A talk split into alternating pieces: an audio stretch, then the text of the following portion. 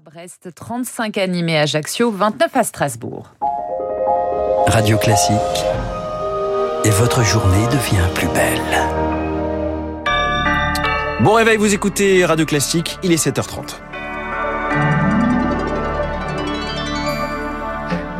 La matinale de Radio Classique avec François Geffrier. Un nouveau journal de Lucille Bréau, direction Mayotte pour commencer. Mayotte où l'eau potable manque. Des robinets coupés de 16h jusqu'au lendemain matin 8h. C'est ce qui attend les habitants des quatre villes les plus peuplées de l'archipel cette semaine. Les coupures d'eau vont s'intensifier, conséquence de la sécheresse et de la vétusté du réseau. Une crise qui s'ajoute à l'insécurité, la précarité et la difficile question migratoire, Lauriane Tout le monde. Sans eau pendant plusieurs heures, voire un jour complet, les Mahorais font des réserves dans des bacs ou des seaux. Un stockage dangereux du point de vue sanitaire, rappelle Anthony Bulto, le coordinateur de Solidarité internationale à Mayotte. Quantité de chlore dans l'eau qui maintient l'eau à une qualité euh, potable va se dégrader progressivement. Le développement bactérien dans l'eau va s'accentuer en cas de stockage trop long. Mayotte a une proportion de maladies hydriques, notamment la typhoïde, des hépatites, 50 fois plus important qu'en métropole et trois fois plus important qu'en Guyane. Et tout ça, c'est effectivement lié à une consommation d'eau impropre. La situation n'est plus tenable pour Ali Maddi. Il baisse les bras. C'est le président de la Fédération mahoraise des associations environnementales, une organisation historique à Mayotte. Depuis 99, on a prévenu. Attention, l'eau se gère les associations ne sont pas audibles, clairement, je n'ai plus d'espoir. Hein. Personnellement, au mois de septembre, je ne suis plus à Mayotte. Et je ne suis pas le seul. Beaucoup de Maoris qui peuvent partir vont partir. Quand on a faim, on cherche là où il y a à manger. Quand on a soif, on cherche là où il y a de l'eau. Pour fournir plus d'eau potable, l'usine de dessalement de Mayotte va fonctionner à plein régime, mais cela ne suffira pas à approvisionner toute l'île. Si la pluie ne tombe pas d'ici octobre, les réserves d'eau seront complètement à sec. L'éclairage de Lauriane, tout le monde. Matignon défend un changement à haute valeur symbolique. Elisabeth Borne annoncera aujourd'hui la création d'un délit d'homicide routier en remplacement de la qualification d'homicide involontaire. C'était une revendication des associations de proches de victimes d'accidents de la route, mais sans alourdir les peines encourues. Faut-il suspendre le permis de conduire des seniors? Un fait divers relance le débat. À Saint-Malo, en Bretagne, un homme de 80 ans a écrasé mortellement deux piétons à trois mois d'intervalle seulement. Alors faut-il, comme en Italie ou en Espagne, imposer des tests médicaux ou d'aptitude à la conduite aux personnes âgées? Pour Anne Lavaux, la déléguée générale de l'association Prévention routière, la responsabilité individuelle doit primer dans tous les pays où une visite médicale obligatoire euh, tous les 10 ans a été imposée, ça n'a eu absolument aucun effet euh, sur euh, l'accidentalité. Ce qui est très important, c'est de ne pas stigmatiser les seniors, d'autant que il faut aller chez les plus de 85 ans pour retrouver le même pourcentage de conducteurs responsables d'accidents que chez les 18-24 ans. Donc on voit bien que ça n'est pas une histoire d'âge. C'est beaucoup plus intéressant de donner la possibilité d'avoir des visites médicales et d'avoir un avis d'un médecin de, de la sécurité routière qui peut, en toute connaissance de cause, vous dire si oui ou non vous pouvez continuer à conduire. Un propos recueilli par Fabien Albert. Il jette l'éponge. Le trio Niel, Pigas, Zouari renonce à prendre le contrôle de Casino. Une seule offre de reprise est encore sur la table, celle du duo de milliardaires Daniel Kretinsky, Marc Ladrette de la Charrière. Elle sera examinée aujourd'hui par la direction et les créanciers de Casino.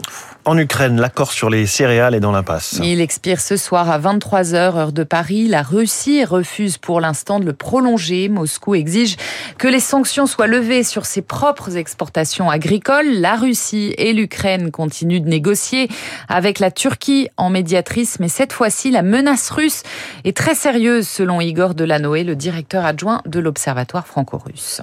Les Russes, chaque fois, jusqu'au dernier moment, expliquaient qu'ils n'étaient pas satisfaits, qu'ils ne s'y retrouvaient pas, et puis bon, bah, ils reconduisaient l'accord in extremis dans les dernières heures. Là, cette fois-ci, il y a quand même un certain nombre de facteurs qui laissent entendre que, à mon avis, ils ne bluffent pas certainement. D'abord, ils ont reconduit en mai dernier parce qu'il y avait un contexte électoral en Turquie et que les Russes n'avaient pas forcément intérêt à glisser des pots de banane sous euh, les pieds de M. Erdogan. Et le deuxième élément, c'est qu'il y a une dizaine de jours, les Russes ont pour la première fois depuis de très nombreux mois bombardé le port d'Odessa et des installations qui normalement sont couvertes par cet accord céréalier. C'est un rapport de force, évidemment, les Russes vont pas se priver. Hein. L'accord tel qu'il existe aujourd'hui, à mon avis, les Russes ont peu de chances de le reconduire en l'état. Hein. Igor Delanoë, le directeur adjoint de l'Observatoire franco-russe, a noté que sur le terrain, la circulation a été interrompue interrompu cette nuit sur le pont de Kerch en raison d'un incident dont on ignore la nature, pont qui relie la Crimée à la région russe de Krasnodar. Les acteurs d'Hollywood sont toujours en grève. C'est du jamais vu depuis 63 ans. Ils ont rejoint vendredi les scénaristes en grève depuis mai. Ils demandent de meilleures rétributions, notamment lorsque les programmes sont diffusés sur les plateformes de streaming. Ils redoutent aussi d'être carrément remplacés par l'intelligence artificielle. Et ce n'est pas exagéré, comme l'explique Holly Sherman Pepe, actrice, productrice et scénariste à Los Angeles. L'une des propositions de l'Alliance des producteurs de cinéma et de télévision, c'était que les figurants soient payés pour seulement un jour de travail, pendant lequel leur image serait scannée. Comme ça, les studios pourraient utiliser l'image d'un acteur plusieurs fois sans jamais le payer à nouveau. Et les scénaristes sont inquiets aussi à l'idée que tout le travail qu'ils produisent pourrait être donné à une intelligence artificielle et qu'on demande à cette IA écris-nous le prochain épisode, écris-nous la prochaine saison. Ça reviendrait à dire que l'on n'a pas besoin du travail artistique d'un humain finalement.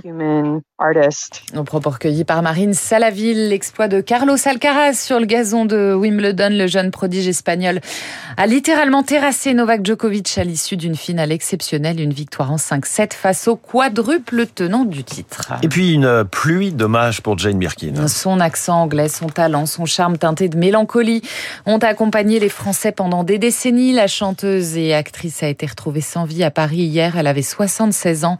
L'ancien ministre de la Culture, Lang se souvient surtout de son élégance. Elle était merveilleusement douce, son sourire aussi, même si la souffrance était parfois là, euh, son éternelle jeunesse, sa bienveillance, son étonnante et brillante intelligence, et puis sa grâce, une manière d'être qui, qui vous envoûtait, qui vous touchait. Elle était tragique et insouciante, drôle et sensible, émouvante et séductrice. Elle était tout cela à la fois. On la reconnaissait entre mille. Ex-fan des 60s, petite baby doll. Comme tu t'en sais bien le rock and roll.